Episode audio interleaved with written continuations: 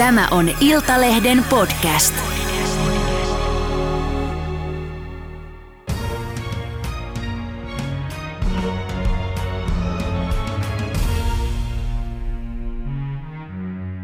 Tervetuloa toisen kauden keskustan kansanedustaja, ex-elinkeinoministeri ja ex-valtiovarainministeri ja keskustan ex-puheenjohtaja, 33-vuotias torniolainen Katri Kulmuni. Kiitos. Pitääkö tuohon ex-listaan vielä lisätä jotakin? Jäikö puuttumaan? No, tietenkin nuoreksi ihmiseksi olla ex-ministeri ja ex-puheenjohtaja, niin onhan siinä jo Niin. ihan riittävästi. Olet ehtinyt todella paljon. Mikä on ollut sun poliittisen uran täh- tähtihetki tähän mennessä? Mitä sä itse ajattelet? No henkilökohtaisessa elämässä totta kai sen kaltaiset asiat, jos on menestynyt vaaleissa, niin onhan aina hienoja hetkiä, kun tulee valittua mm. ensimmäistä kertaa kaupunginvaltuustoon tai eduskuntaan tai ää, ministeriksi. Mutta sitten niissä voiton hetkissä, niitähän voi oppia ainoastaan, jos on myös hetkiä, että ei ole tullut valittua. Mm. Ne on totta kai henkilökohtaisesti hienoja asioita. Mutta sitten voimaannuttavia on semmoista, missä yhdessä saavutetaan jotakin, että koskee ne omaa vaalipiiriäni koskevia asioita, että saavutetaan joku tärkeä merkittävä hanke tai koskee ne jotakin Suomeen liittyviä isoja uudistuksia, niin ne on tietenkin sitten niissä lainsäätäjän työssä semmoisia Mm. voitohetkiä. On päässyt sinne, minne on yrittänytkin. Niin, paitsi ammatillisesti, mutta myös sen asian kautta Juuri näin. onnistutaan myös siinä. Niin. Hei, äh, sä annoit itse itsellesi kenkää valtiovarainministerin pestistä 5.6., kun ilmeni, että sun esiintymisvalmennuksesi oli maksettu veronmaksajien pussista. Kahden eri ministeriön maksamaksi joutui tämä koulutus. Se oli peräti 56 213 euroa. Niin avaa nyt taustaa, koska moni miettii, että miksi ihmeessä ei riittänyt se, kun sä itse otit pankista lainaa ja reilusti maksoit ton summan takaisin, niin miksi se ei riittänyt? Miksi annoit itsellesi kenkää vielä? No, Politiikassa joutuu joskus sen kaltaisiin tilanteisiin, että se olisi voinut alkaa heikentää hallituksen uskottavuutta tai olla taakkana omalle puolueelleni ja siksi tein itse sen johtopäätöksen, että on parempi jättää tehtävä, että koittaa hoitaa sen asian niin hyvin kuin osaa ja mullehan oli yllätys paljon se makso, Mm. joten mm, se oli myös merkki siitä, että minä en voinut hyväksyä sitä, että se oli niin hintavaa. No tuliko ö, sulle painostusta ö, ulkopuolelta tai hallituksen sisältä, että parempi Katri, että lähdet? Ei. Että se oli ihan sun oma päätös, ei omasta puolueestakaan tullut. No kyllä se oli harkinta siitä, että, että kuinka se tilanne kannattaa hoitaa ja mitä kaikkea sitä voi seurata hallituksen toimintakyvylle tai omalle puolueelle, niin tulin siihen ratkaisuun, että kannattaa toimia Mm. selkeästi ja ryhdikkäästi. No kuinka paljon tuohon tota, päätökseen vaikutti kuitenkin se, että pääministeri Sanna Marin on kutsunut sua maavaivaksi, että antanut ymmärtää, että yhteistyö on ollut takkuavaa? No, Keskustan puheenjohtajan tehtävä on toki hallituksessa, jossa on useampia vasemmistopuolueita, puolustaa ja tuoda esiin ja viedä eteenpäin sitä keskustan linjaa.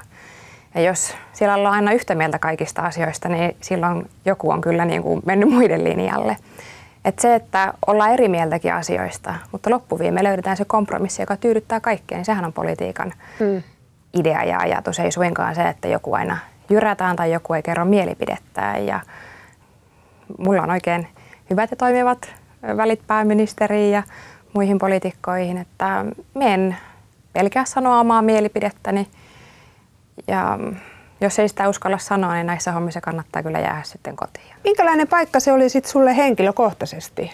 Varmasti oli vaikea päätös ja vaikea tilanne joutua tuommoisen kohun keskelle. Totta kai. Ja koska se oli myös mulle yllätys, en tiennyt mitä kaikkea siihen liittyy, niin olihan se kova paikka. Mikä siitä teki kovan paikan? Kyllä kaikista vaikeinta oli tietenkin ja surullisinta se, että, että jätin tehtäväni. Mutta se oli siinä hetkessä, kun ajattelen, että se oli siinä hetkessä oikein toimittu. Joudut sä miettimään sitä paljon? No, yhteiskunnallisissa tehtävissä loppuviimein on sitten niin, että kun on monesti myös mielipideasioita, jotkut kysymykset, ja sitten punnitsee, että mitä seuraa ja mihin johtaa, niin minusta kuitenkin se vaikutti selkeältä ja loogiselta ja ryhdikkäältä toimintatavalta, joten kannoin siitä koko vastuu ja niin toimin. Mm.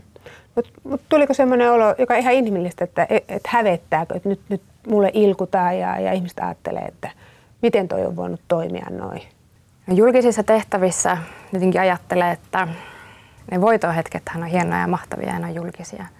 Mutta niissä tehtävissä myös sitten ne tappioon ja epäonnistumisen hetket on julkisia. Ja onhan se vaikeaa, mutta se kuuluu siihen tehtävään. Että ihmiset kokee elämässä monenlaisia vastoinkäymisiä ja minun vastoinkäymiset nyt sitten näkee koko Suomen kansa. Hmm. Sitten tuli toinen vastoinkäyminen. Sä kuitenkin halusit vielä jatkaa keskustapuolueen puheenjohtajana ja, ja tuota, hävisit Annika Saarikolle. Hän, hän voitti ihan selkeästi sut ensimmäisellä kierroksella. Sun omat hylkäs Voi sanoa, että Annika Saarikko syrjäytti sut. Minkälainen paikka se oli? Kun on mukana politiikassa, niin vaalithan on aina tietynlainen kilvottelu siitä, että kuka saa eniten ääniä. Ja vaaleja ei tietenkään voi voittaa, jos se joku saa vähemmän ääniä. Ja se vaan on sisäänrakennettu asia, että me ollaan totuttu siihen ja näin se aina on. Totta kai olisin toivonut, että olisin saanut jatkaa ja voittanut, mutta se, joka saa vaaleissa niitä ääniä, tulee valittua. Ja ei voi voittaa, jos se joku häviää ja minun osaksi tuli nyt sitten tappio. Mm, mutta kysyin, että miltä se miltä tuommoinen tappio tuntuu? No ei ne mukavia ole, mutta mm, sitten niistä seuraa muita asioita, että kun yksi ovi sulkeutuu, niin toinen ehkä avautuu. Mm. No, kuka sua lohdutti? No, läheisillehän tietenkin me olen se sama Katri ennen tehtäviä tai tehtävien jälkeen. Että kun vastuuta on nyt vähemmän, niin vapautta tehdä on enemmän. Et sitten tietenkin ajatuksia täytyy suunnata muihin innostavia ja mielenkiintoisiin asioihin. Mm. Mutta tota, et sanonut sitä, että kuka lohdutti. Mä näytän sulle tästä puolisosi e, Jyrki Peisän kanssa kävelet linnanjuhliin. Mm. Niin minkälaista tukea sait häneltä? Totta kai lähiomaiset on keskeisimpiä ja heidän kanssa sitten asioita käy läpi ja voi tirauttaa niin kyyneleetkö sitten nauttia myös niistä hyvistä hetkistä. Mm. No tirautitko kyyneleitä? No kyllä, olen varmasti itkenyt niin ministerieron jälkeen kuin hävityn puoluekokouksenkin jälkeen. Että me kuitenkin ajattelen, että kun poliitikotkin on vain ihmisiä, niin kyllä miekin silloin, kun harmittaa ja on surua, niin kyllä mulla itku aika helpostikin saattaa päässä. Niin. No vahvistiko teidän suhdetta vai tuota, erkaannuttiko? Tuleeko sellainen olo, että, että toinen ymmärtää ja, ja tota, lohduttaa? No ystäville ja läheisillähän me on aina sama ihminen, mitä tahansa me hmm. työkseni teen tai minkälaisia luottamustehtäviä mulla on. Että ei läheiset arvota ihmisen statuksen mukaan. No minkälaiset välit sulla on Saarikko? Aivan asialliset välit. Mutta ei läheiset niinkään? No puolueen johtaminen ja ministeritehtävät pitävät kyllä kiireisenä, että minä keskityn omaan arkityöhön ja hän keskittyy omaan arkityöhön. Mulla on hyvät välit Annikan kanssa. Mm. No Helsingin Sanomat äh, julkaisi 15.11. jutun, oletan, että olet lukenut se aukeama juttu, jossa nimettömät keskustalaislähteet siellä arvosteli sua otsikko ja juttu oli tämän tyylinen, että hallitusyhteistyö kohentunut huomattavasti Kulmonin lähdön jälkeen. Sitten täällä oli ihan sitaatteja yhteistyökyvytyn poliitikkona ja yhteistyökumppanina. Mitä ajattelit tuosta jutusta? No kovin suoraselkästä ei ole koskaan nimimerkin takaa huudella. Et sitten jos ihmiset tulee kertoon nimellään päin naamaa, laittaa viestiä, että miten hän ajattelee, niin mielelläni keskustelen niistä asioista, mutta yksikään kompromissi ei ole minusta jäänyt kiinni, mutta toisaalta minä en myöskään niin kuin peittele sitä, että on tiettyjä asioita, joita minusta keskustan puheenjohtajan täytyy edistää. Puhutaan siitä vaikka sitten tahtomisena tai tahtopolitiikkana, niin eihän niiden keskustalaisten tavoitteiden eteenpäin viemistä hävetä kannata. Mm. Ja kyllä me niitä on vienytkin eteenpäin. No, sä oot kuvannut itseäsi perfektionistina ja, ja sanot, että sä myös opit ja haluat oppia virheistäsi, niin jos ajatellaan nyt tätä kahta isoa episodia, eli tota, valtiovarainministerin pestin jättäminen ja sitten puolueen puheenjohtajuudesta syrjäytyminen niin, ja tuo prosessi, niin mitä, mitä on opettanut sulle? No, ihmisenä ne on varmasti opettanut ja myös kasvattanut, että pystyy varmaan samaistumaan ihmisten ahdinkoon tai epätoivoon ja semmoista myötätuntoa tuntemaan, että minun epäonnistumiset on ollut näkyvillä kaikille ja semmoista ihmisenä kasvua se varmasti on opettanut. Sitä ja myötätuntoa. Hmm. Sä oot kertonut myös, että sä oot aina kärsinyt rankasta esiintymisjännityksestä. Ei voin kertoa, että et todellakaan ole ainut, ainoa ihminen tässä maassa, et poliitikkona, etkä artistina, etkä muunakaan tuttu vaiva hyvin monelle. Minkälaisissa tilanteissa se on sulla ilmennyt ja miten? Ehkä siihen liittyy se, että haluaa tehdä asiat aina oikein ja hyvin ja pelkää sit sitä epäonnistumista. Ja sitten jos se jännittää mahan pohjassa tai kihelmöi tai muuttuu kauttaaltaan punaiseksi tai mitä tahansa, niin sen kanssa haluaa oppia elämään. Kyllä minä tunnen sen, että se on myös sellainen kyky keskittyä asioihin. Ja se ei ole mikään määräävä tekijä minun elämässä, mutta se on varmaan asia, joka aina kulkee matkassa, mutta sen kanssa oppii elämään. Ja toisaalta sitten, jos joku asia jännittää, niin silloinhan siihen myös keskittyy ja sitä käy omassa mielessään läpi, että kuinka nyt tästä seuraavasta mm. jännittävästä tilanteesta tai haastattelusta tai mistä tahansa jutusta pääsee läpi sillä lailla, että kokisi siitä riemua ja onnistumisen iloa. Jännittääkö sinua nyt? Kyllä, mua tämäkin jännitti. Sua jännitti? Joo, joo. Toivottavasti ei enää. Nyt sä huomaat, että ei, sä oot ihan turvassa, ei täällä tarvitse jännittää. Onko sulla mitään semmoisia eh, kikkoja tai keinoja, mitä sä oot oppinut tässä sitten varrella, että mikä auttaisi?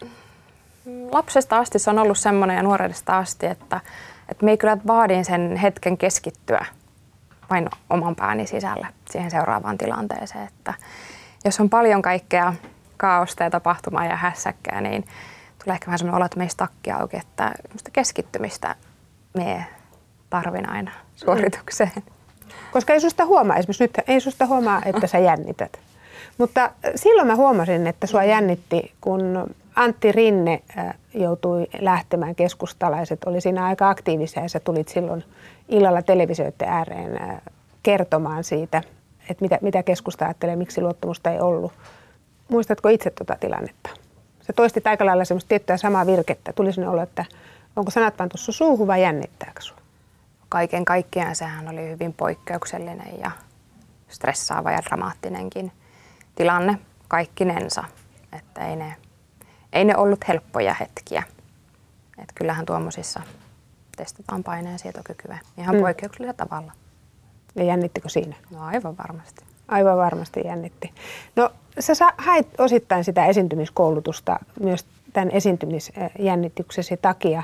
Niin 56 000 euroa, itsekin sanoit, että oli yllättävän iso summa, niin oliko, sitä, oliko se sen väärti? No se, että esiintymistä pystyy oppimaan, kyllä minä koin, että sain palautetta ja opin ja se oli sitä, mitä, mitä pyysin. Mutta se hintahan oli tietenkin mullekin yllätys ja se oli, se oli paljon suurempi, mitä osasin edes odottaa. Mm. Että jotain hyötyä oli, mutta olisiko halvemmalla saanut jostain muualta? Niinkö? No kyllä se halvempi olisi pitänyt olla. Niin. Sä olet lähtenyt politiikkaan jo nuorena mukaan ja, ja olet ollut muun muassa Paavo Väyrysen lehdistöavustajana. Niin mitä, mitä haluat nyt politiikalta vielä saavuttaa? Ex-lista oli tuossa alussa aika pitkä. Mitä, mikä on se sun palo ja polte vielä? Minä liityin aikanaan nuorena keskusta nuoriin. Ja syy oli se, että koin hyvin vahvasti, minä tuun, tuun pohjoisesta, että onhan kaikilla nuorilla yhdenvertaiset mahdollisuudet elämään. Kyllä se on se sama asia edelleen, miksi me on mukana politiikassa. Onhan nuorilla, onhan ihmisillä yhdenvertaiset mahdollisuudet elämään, mistä tahansa he tulee. Ja silloin tullaan sitten ehkä aika semmoisiin perinteisiinkin aluepolitiikkaan liittyviin kysymyksiin, että ei ihmiset vaadi mitään enempää mitä, mihin kaikki muutkin on oikeutettuja, mutta se, että lapset pääsee hyvin kouluihin ja ikäihmiset mm. saa hoivaa ja tiestö on kunnossa, niin niiden puolesta me on politiikassa. Ja on kuitenkin vielä alueita ja asioita, joissa kaikki ei ole kunnolla ja aina voidaan kehittää ja se on se minun eteenpäin viivä voima. No haluatko ja aiotko esimerkiksi kuntavaaleissa lähteä ehdolle? Mulle on viime aikoina kuluneiden kuukausien aikana tullut elämässä niin isoja mullistuksia ja muutoksia, että kuntavaalien osalta olen ilmoittanut, että harkitsen vielä ja ilmoitan kyllä sitten, mitä mm. teen. Että kuntapolitiikassa oleminen vaatii täsmällisyyttä ja tarkkuutta ja paneutumista, että totta kai se, että kun on koti pohjoisessa ja arkipäiviä on sitten aina eduskunnassa, niin siihen täytyy sitoutua ja suhtautua vakavuudella. Mm, mutta sitä päätöstä et ole vielä tehnyt. Miten sitten seuraavat eduskuntavaalit? No sanoin, että on kuitenkin semmoinen eteenpäin vievä voima, että haluaa tehdä ihmisten ja alueiden tasa-arvon puolesta työtä, niin kyllä minä olen ehdolla 23 eduskuntavaaleissa. Sinä olet ehdolla silloin. No jos keskustalistalle ottaa. Niin. No ymmärsin, että itse olit aika haluton silloin puheenjohtajana viemään keskustaa tähän punavihreään hallitukseen ja, ja tuota, olet puhunut paljon sen puolesta, että, että Suomi velkaantuu liikaa. Mitä sä ajattelet nyt, kun et siellä enää ministerin kiireessä pyörii ja nimenomaan valtiovarainministerinä, niin miltä sun mielestä tilanne näyttää? On tullut vähän semmoinen mantra, että koronakriisin varjolla on ok ottaa velkaa ja hetkellisesti niin voikin olla, mutta siinäkin on eri suhdetta, että kuinka paljon sitä velkaa sitten otetaan ja Suomella ei ole tällä hetkellä mitään näköpiiristä, kuinka tämä velkaantuminen saadaan taittumaan, kuinka sitä hillitään. Että se on ihan niin kuin jatkuvaa se velkaantuminen ja me uhataan jäädä Tanskan, Ruotsin kelkasta, että vaikka hekin on velkaantunut, mutta Ruotsi on ottanut vähemmän velkaa mitä Suomi. Ja heillä talous alkaa myös elpymään hyvin pian. Meillä ei ole tämmöistä näköpiirissä ja siitä me kannan kyllä syvää huolta, koska koronasta me päästään joskus eroon ja sitten laukeaa tämä iso talouden lasku ja sen kanssa pitää pärjätä, joten vastuullista on myös hoitaa talouttakin koronassa myös vastuullisesti. Pelkällä velalla se ei hoidu. No, nykykeskustalle, nykyisessä hallituksella tämä politiikka näyttää hyvin, tämä velkaantumispolitiikka sitten sopiva. Ja keskustalle se ei oikein sovi, että ne Suomen talouden ongelmat oli olemassa ennen koronaa, ja nyt niistä hyvin vähän puhutaan, vaikka ne on monimutkaistunut koronan myötä, että niitä talouden ja työllisyyden vahvistamisen kysymyksiä ei parane unohtaa, koska muuten näet kyllä hukkaperisit taloudessa, että se on aivan välttämätöntä, että pystytään nostamaan työllisyyttä. Että vaikka monista tavoitteista nyt jäädään, mitä asetettiin silloin, kun tätä hallitusta muodostettiin, niin ei niitä kannata unohtaa. Että se on, se olisi vastuuttomuuden tie. Minä kiitän tästä haastattelusta. Hyvin paljon kiitoksia ja kaikkea hyvää. Kiitos ja kuin myös.